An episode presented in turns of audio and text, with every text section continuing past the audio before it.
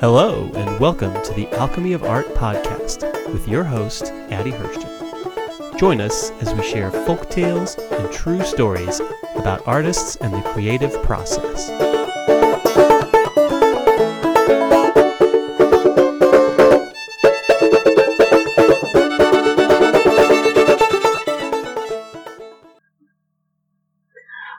The day was said by Paul Klee. Art does not produce what we see. Rather, it makes us see. Hello everyone, my name is Addie Hirschten. I'm a contemporary impressionist painter, art instructor, author, and public speaker. The purpose of this podcast is to share stories about art and the creative process to inspire you and help you move forward. And yes, to inspire me and help me move forward too. On the show, I interview artists from a wide variety of mediums so that we can learn from each other's processes and philosophy.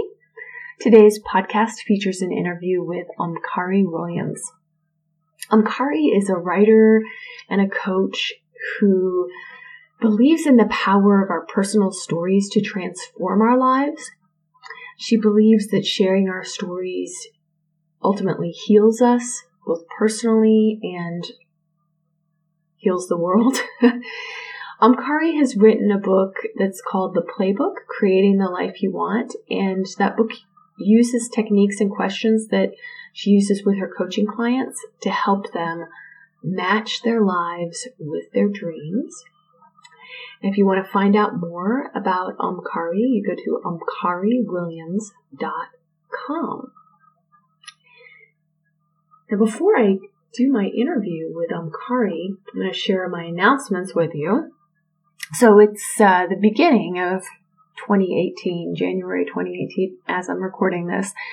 And I, a few days ago, did my annual New Year's vision board. And if, for those of you who've never made a vision board, what a vision board is, is you, you go through magazines and you clip out images that appeal to you and you clip out words that appeal to you. And then you get out your glue and you, you paste them all together to make a collage. And the whole idea is that you are helping make your dreams concrete in a visual form. And so as I'm doing it, I'm, I'm thinking, this is what I want in the new year this is what I'd like to see. These are the images that are appealing. And, and sometimes when you do this, it, it's really enlightening that you, you, you realize things that you hadn't before.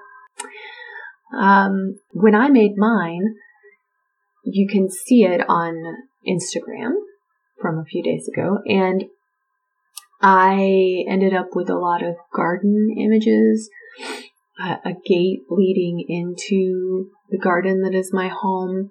Um, one big word that came up when I went through this process was the word change. And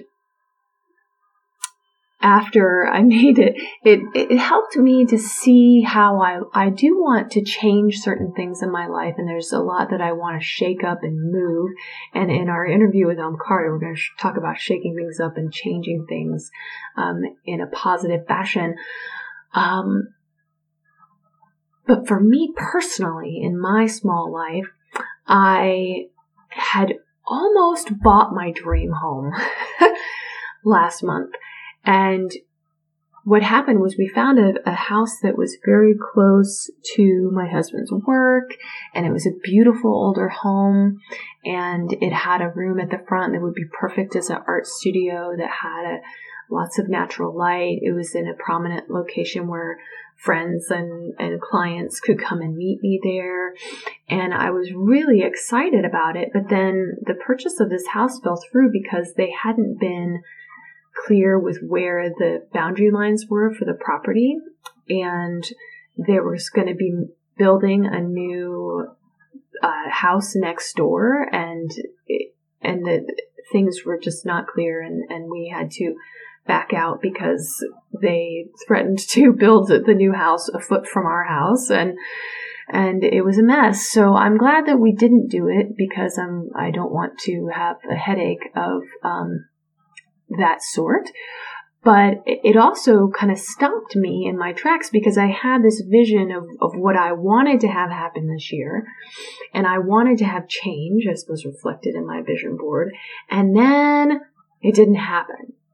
And so now I'm, I'm thinking about what things do I really want to change? Maybe it's not so much that I want to change where I live, but I want to be just really pushing things forward and shaking things up so that there's just lots of growth in my business life and I'd love to be in a place where I feel like the work that I'm doing is really progressing things forward. Just, I want to make great strides. And it doesn't have to be where my business is my because my business is flexible. I sell artwork at art fairs and different all sorts of different places and things. And so i share this story with you of of creating my annual vision board and how it helped me to see that i do want to change things but i don't want to change everything. I don't want total revolution. Um, there's a lot of things that i do want to keep yet when I create something like a vision board piece of artwork, the artwork can reflect what I want. It can show what I want. It can articulate what I want. And so I certainly invite you, if you've never done it before, to try making a vision board and see where that leads. Sometimes it can surprise you what images you're drawn to and it can help you reevaluate Another announcement to share is that I have completed the Start Selling Your Artwork online class on my online class website, alchemyofpainting.com. And it will officially be available for people on January 31st. And right now, I'm having an early bird discount where if you want to purchase the class, you can get it for 40% off, which is pretty big. And the Start Selling Your Artwork class is really for anyone who is interested in, in having their art business be more professional, maybe even just turning it into a business in the first place. Uh, the topics that I talk about in it are steps for preparing yourself to be a business, how to price your artwork, how to deal with money, how to take in money from your patrons, how to sell your work online, how to work with galleries, what to do, what not to do. You certainly don't want to make a faux pas with a gallery if you want to work with them.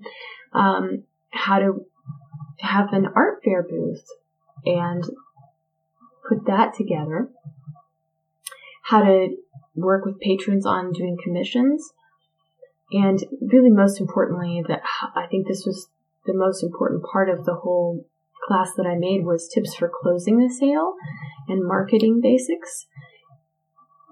So key when you're dealing with people one on one. You've got to know how to talk to them so that you can um, close the sale. And it doesn't mean being pushy, just means sick, phrasing things in the right way.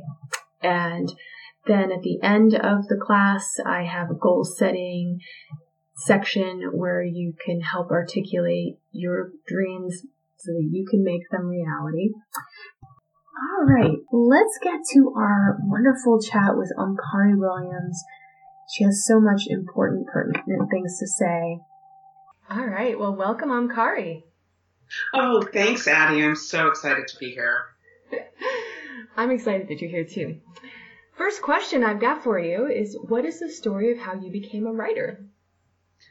Wow. You know, I think it's something I've done since I was a little kid. I actually wrote this book in second grade. it was about my life goal, which at that oh. time was to become a circus ballerina. Whoa. yeah, that yeah, that's what I wanted to do. And I wrote this book and I illustrated it, which I'm going to use the term illustrated very carefully because that is not my strong suit.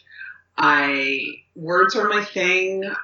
Everything I draw looks kind of like a sickly tree. So, but I did my best and I was very excited about it and I covered it in fabric. I mean, I did the, it was quite a production. And after that, I thought, you know, I like this. I really like this. Yeah. And so I just always kept at it, whether it was journaling or some other form of writing. I've just always done it. Nice. Nice. And what have you written most recently? Well, I know the answer to this, but I'm throwing this in there to make sure that you, you tell everybody about it. most recently, I wrote a piece about it being a new year because we're at the beginning. We're in January right, right now. Mm-hmm. And someone who's very big on resolutions, I am really big on intentions. And I wrote this article on it's a new year and basically I said what I want to do in this new year is my part to overthrow the patriarchy. So I thought I'd set a tiny little goal for myself, a tiny little intention, overthrow the patriarchy. And it's part of um, it's part of my whole blogging thing that I do. But this specifically was really about saying, here's where I am, here's where we are in the world. This is what I'm up for. And getting as many women and men as I can to join me on this journey because I just think it's going to be an amazing year for women after kind of an awful year last year. I think that a lot of good is going to come out of what was just miserable. And I'm really excited about it. I'm really excited. Yeah. Yeah. Me too. Me too. I read this piece and I said, "Oh my gosh, I just have to respond." And so I wrote back to I think that's and, it. And here we are chatting now.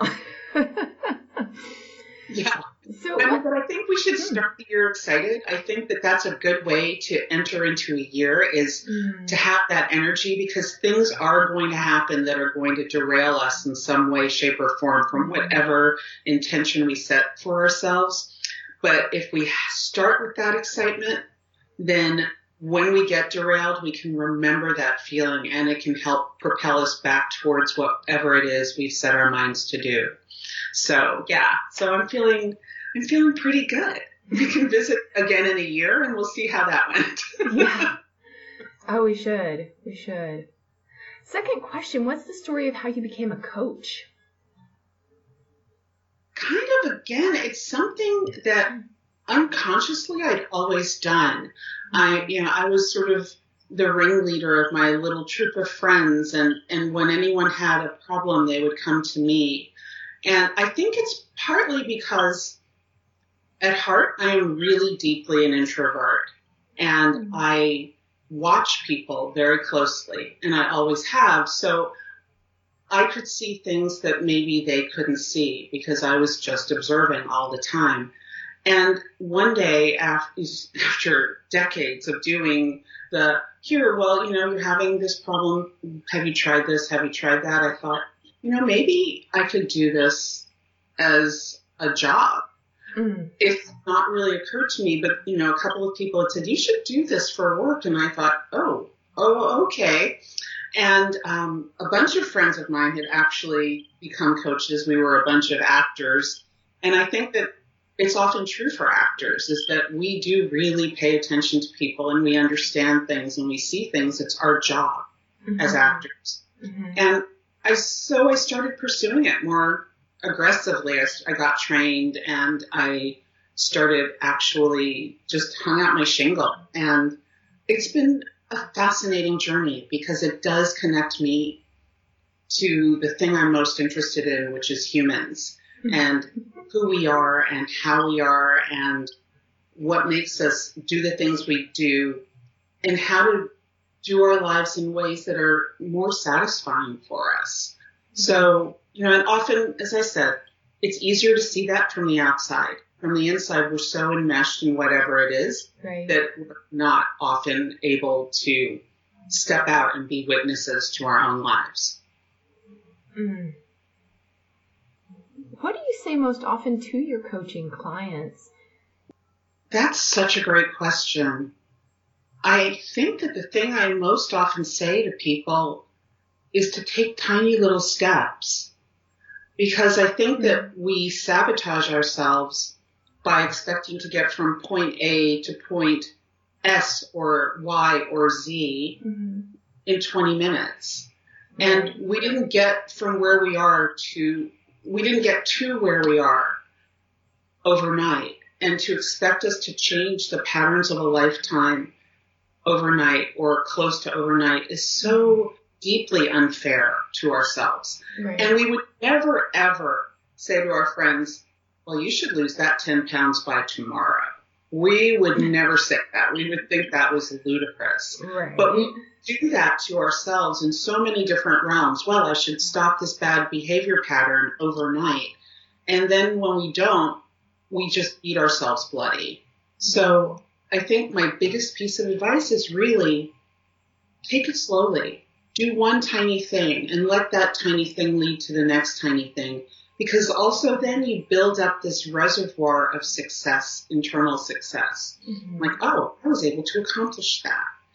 I was able to do this. I was able to do that thing. And it just builds and builds. So your tiny steps actually wind up accruing faster than if you just try to make this one big leap and you're building a foundation. Mm-hmm. So I think that's really the thing I probably say the most is tiny steps. Hmm. Yeah, right on. Little, little, little steps. You can do it if you if you take it slow. Yes, you really can. I mean, and sometimes things will accelerate on their own, mm-hmm. and that's always lovely when that happens. But I think if we set for ourselves an expectation of just doing the next necessary thing, right.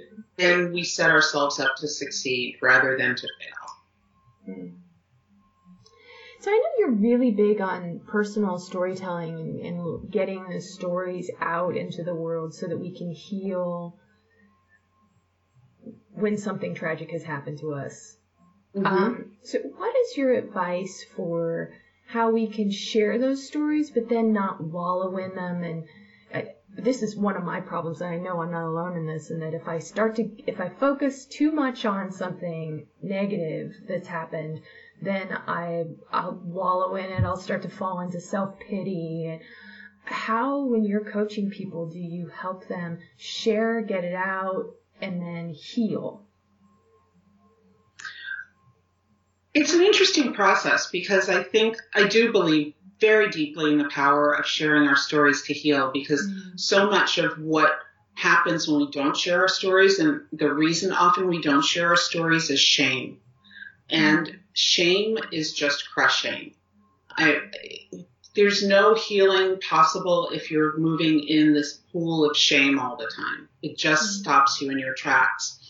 So when people are sharing their stories, and again, I'm not a therapist here, so this is not from a therapeutic point of view, sure. but from the perspective of how story helps you heal, is that when you tell a story, a painful story, it may not be a story that someone else has experienced in that way, mm-hmm. but if you're telling your story to someone you know, and generally you're telling a painful story to someone you know, there's this piece of you that recognizes that they are going to be able to understand some element of your story.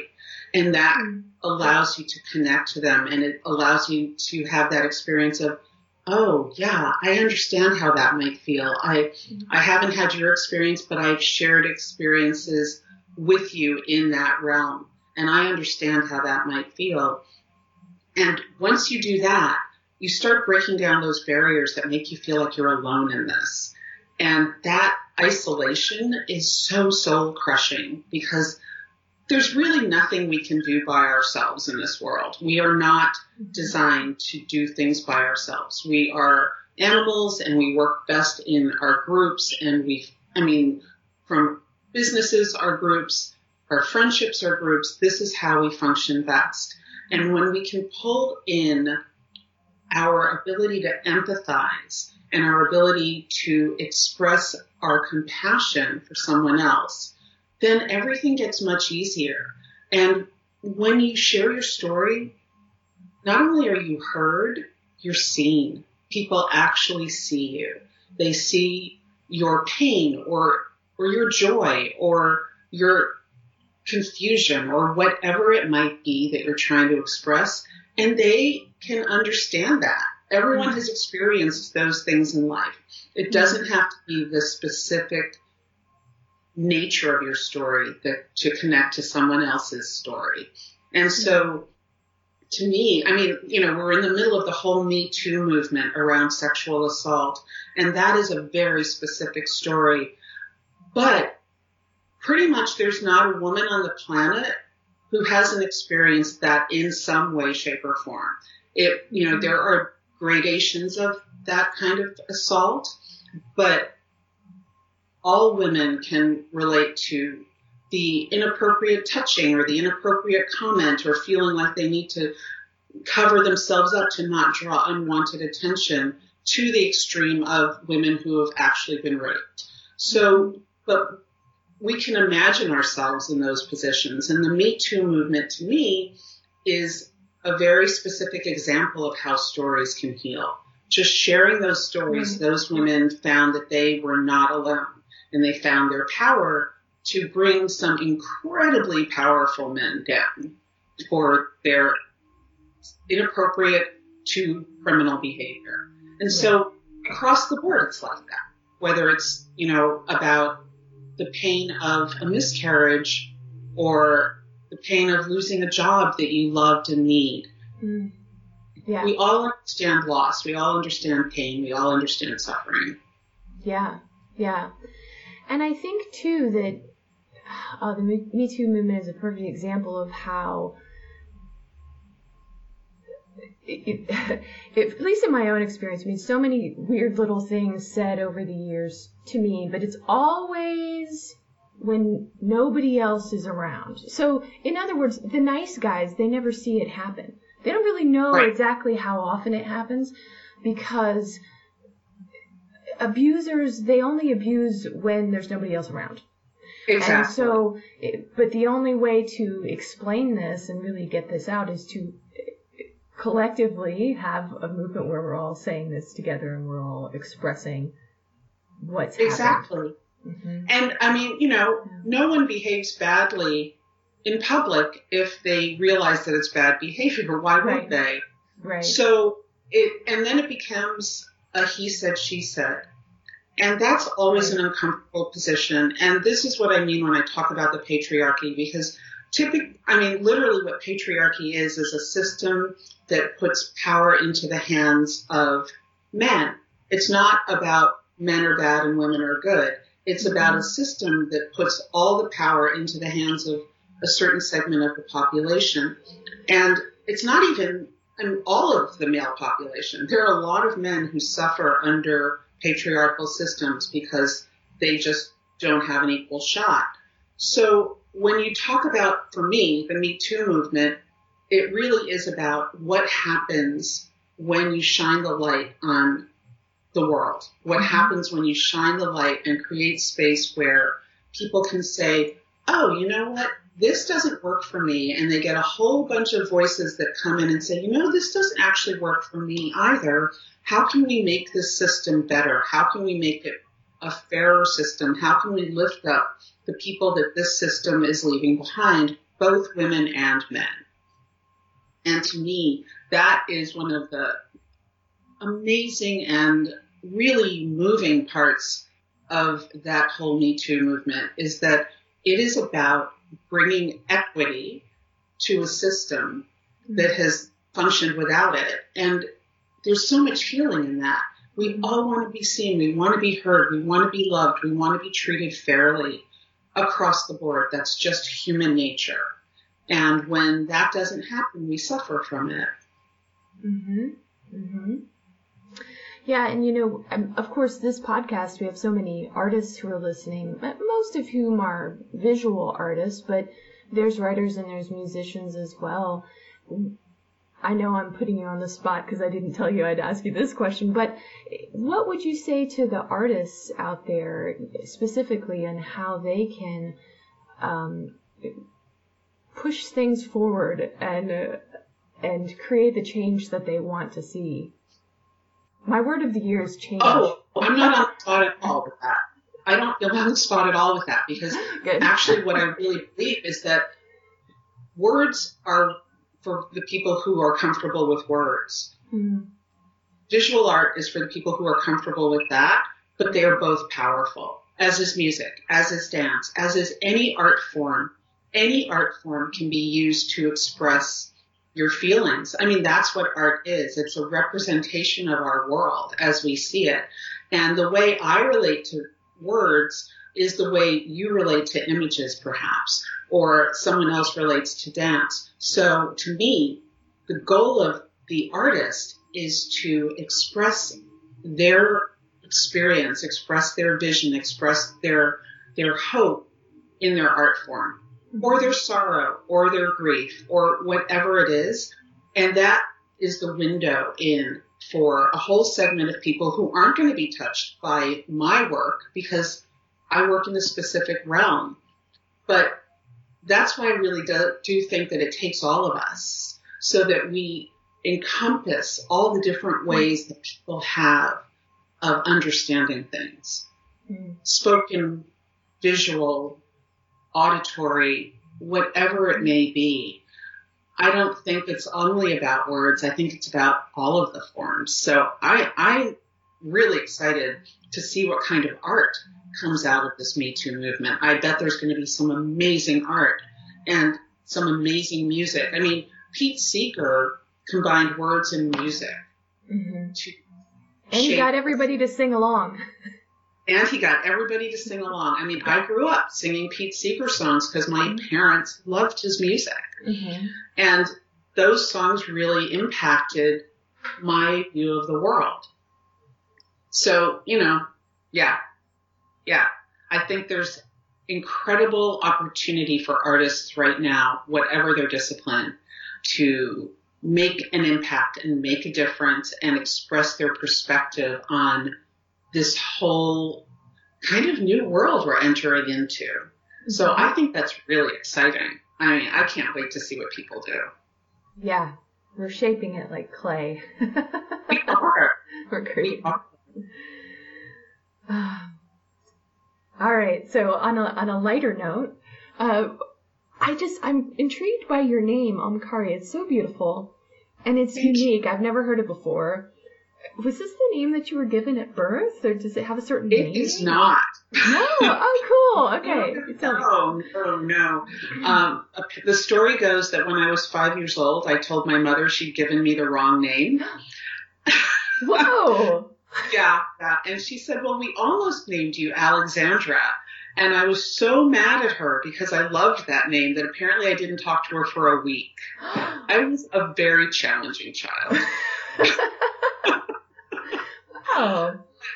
So when I was, um, I lived in an ashram for three years, a meditation ashram, and my meditation teacher actually gave me the name Omkari. And Okay.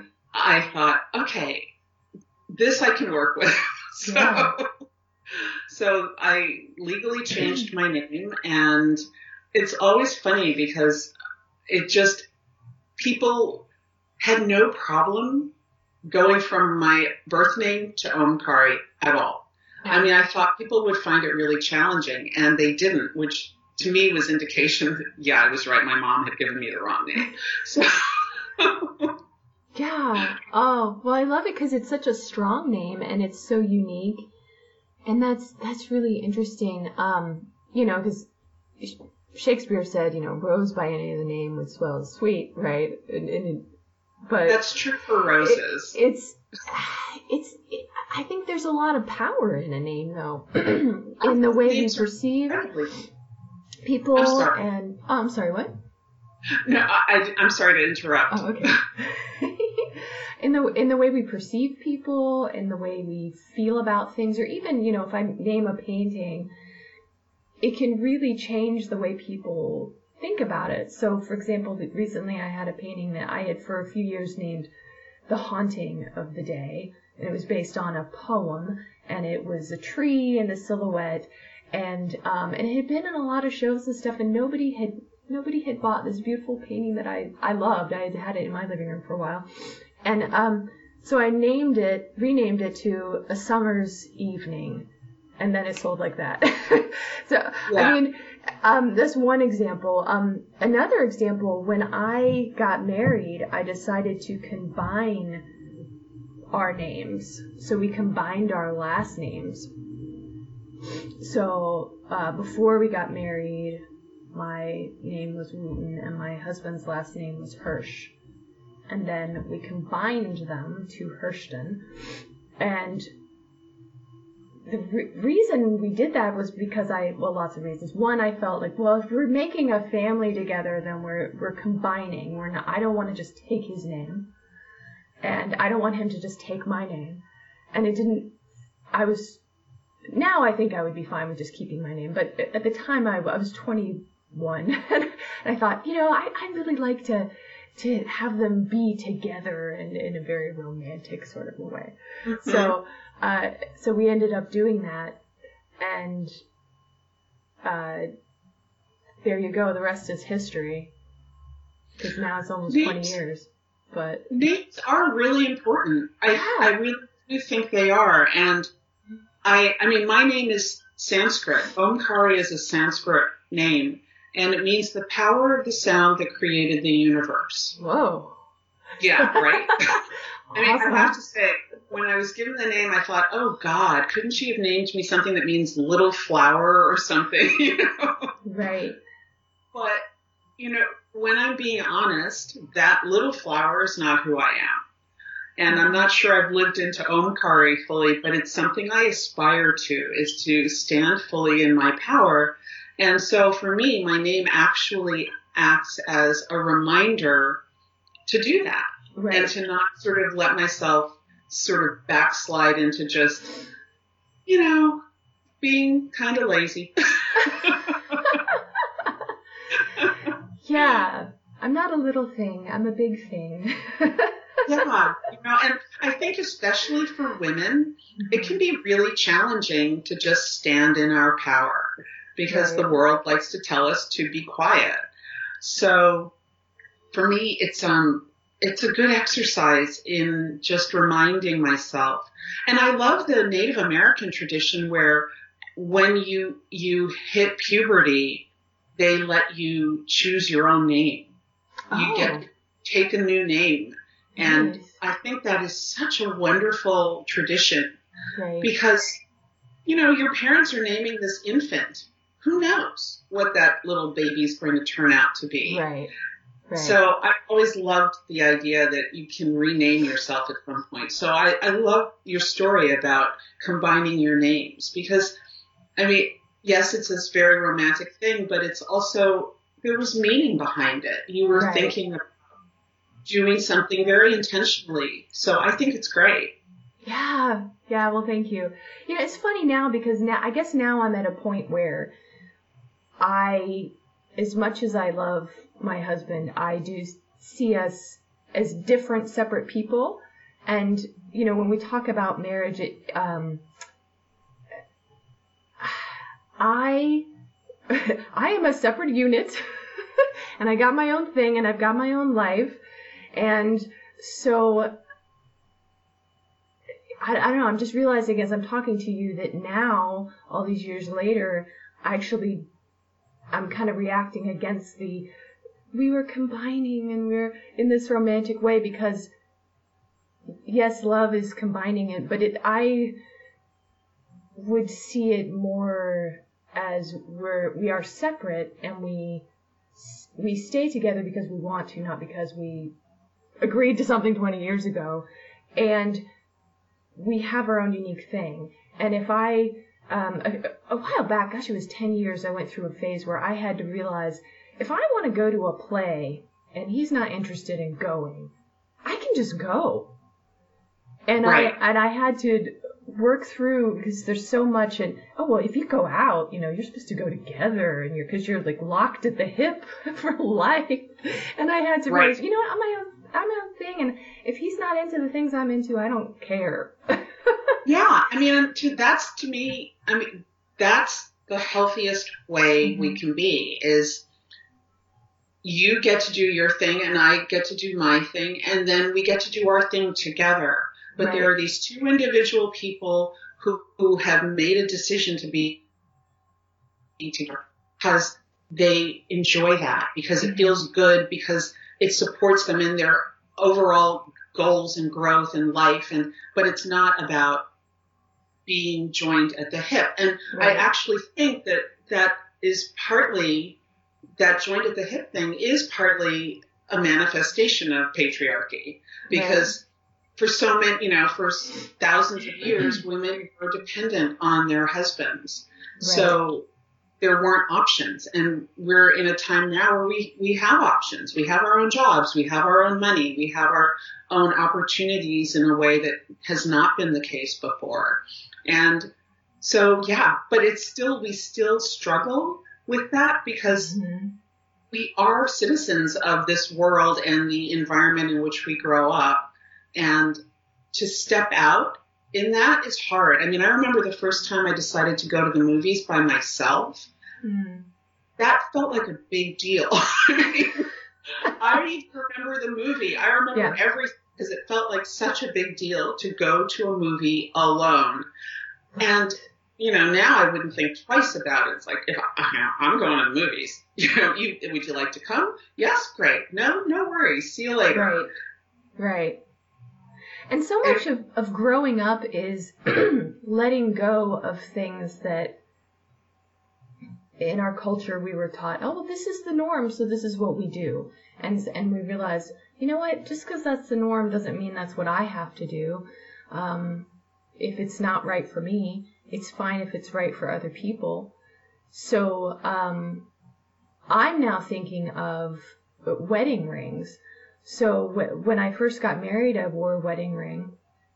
And then I, I read about how at the beginning of the wedding ring tradition, only women wore the ring, men didn't wear the ring. The men didn't ra- wear the ring until the 1890s or something. Um, and at the same time, I read up on the diamond industry and how it it's uh, they're really using a lot of child slave labor and stuff. And um, and I said, you know, I I feel like this the thing was sold to me as something you've got to have this, otherwise you're not married. And so I took off the wedding ring, and it felt like this really big deal. And ironically, nobody's ever asked me about it, um, Kari. it's one of those weird symbols. It's like I I read up on it, and I felt really strongly, and I I did this. I said I'm not gonna be following the pack because I I have reasons why I feel this isn't for me. It's fine if it's for other people. It actually used to be for for me, so I'm I'm not you know I'm not I'm not to tell everybody else they need to take off their rings, but for me, I decided to do that, and um, now I'm sharing this story. Now that we're having this conversation, but it's funny because I I took off the ring and I thought everybody's going to notice, but maybe it takes more than that. Maybe it takes you've got to share the story of something in order for people to understand where you're coming from or even to take notice that something happened that you're upset about something. I would guess that people noticed that you had taken off your ring Right. and they didn't want to ask why. I would guess that they made a whole bunch of assumptions yeah. and thought, we're just not going to ask. If she wants to tell us, she'll tell us. That's my guess Right. because I, I've experienced that kind of thing in my life where I've made a change and no one's asked me. And I, it you know, it was things I thought, well, surely they'll ask. No. And I'm as certain as I can be that the reason is people don't want to pry. Right. And also because we're told to kind of keep our stories to ourselves. right. So I think that a lot of what my work is about now is really blowing through that. I mean, I'm a very private person. I don't tell every detail of my private life. But there are stories that are important to share and that then you just share them with some discrimination. I'm not going to tell the whole world everything, but I'm not going to keep secrets the way I used to keep secrets, the way I think most women have kept secrets. Mm-hmm. I'm not going to do that. I will tell a couple of people and you, at least in that way, I've gotten whatever I need to get off my chest off my chest and I've spoken my experience out into the world. And I think that as we continue to do that, we will find that it's actually pretty easy once you start. And that even when it's painful, what you get on the other side is freedom. And that right. freedom is worth the pain. So, and I think we'll start asking each other questions and saying, Oh, I noticed you took off your ring. Is, you know, what's the story behind that? And then we can say either, let me tell you, or, you know, I'm not really ready to talk about that right now. Right. And we have those options. We don't have to tell everyone our story, but we can. It's up to us. And I think the whole point is choice. Right. And freedom. Mm-hmm. Mm. All right. So my final question. I can't believe we're already at the final question. What is up next for you, Omkari? So up next for me is really doing more public speaking and really encouraging women to use their voices. Because when we do, we change the world. I mean, if you think of it this way, women's wisdom is half the wisdom of the world. And the world has been making decisions for generations without the input of women's wisdom. And that's gotten us to where we are right now. And I don't think that's such a good place. And I think whenever you're making a decision with half the information, you are going to make decisions that are not that strong. Mm-hmm. So what I really am encouraging women to do and what I want to speak about this year is bringing women's voices back into the conversation, bringing our wisdom and our understanding and our needs back into the conversation so that decisions that affect everybody can be made with a broad range of information, not just a narrow funnel of information. Right. So that's my goal for this year. That's that's what I'm up to this year. Right. Oh, wonderful. Well, good luck with that. And and I feel like we're actually at a really wonderful time in history to be able to share so many stories uh, because of the big bad internet. You know, you think about 20 years ago, if we wanted to share a story about something that had happened, you know, you'd have to apply to some magazine or something, and then, um, you know, or, or a book, book publisher, and then, you know, they have this pot stack of of uh, of uh, what, what's the word they use? Uh, it's not yeah, slop, but there's no. a they, they get the slush. They have a huge slush pile of all right, these. Right people who want to share their stories. And now, you know what? If you want to share your story, you can just share it um, through social media on the internet. You can start up your own blog, um, and it's really quite liberating because we've we've cut past those gatekeepers so that yes, there are a lot of gatekeepers that that have a lot of power and and so certain stories are told more than others. And, you know, I'm thinking too of the big media conglomerates that they can really push certain stories and sway political views.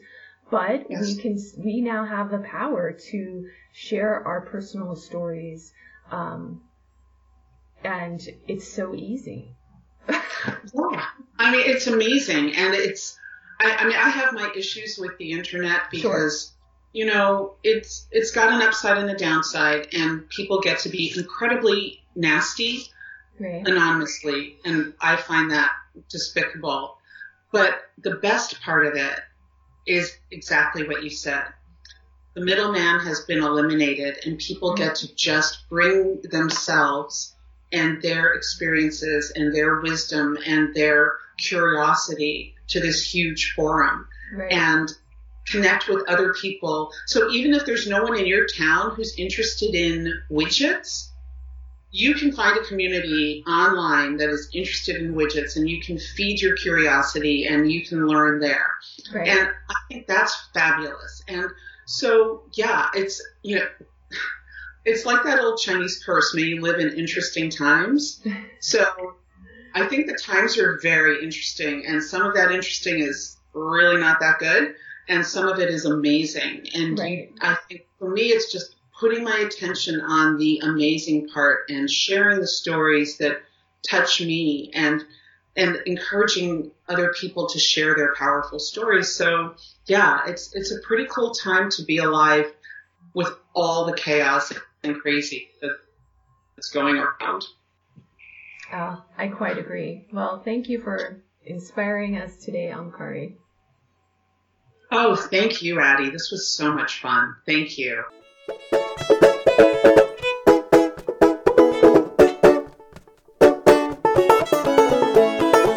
You have been listening to the Alchemy of Art podcast. To find out more about Addie Hirschten and her work, go to azhirfineart.com. That's A Z H I R F I N E A R T dot com.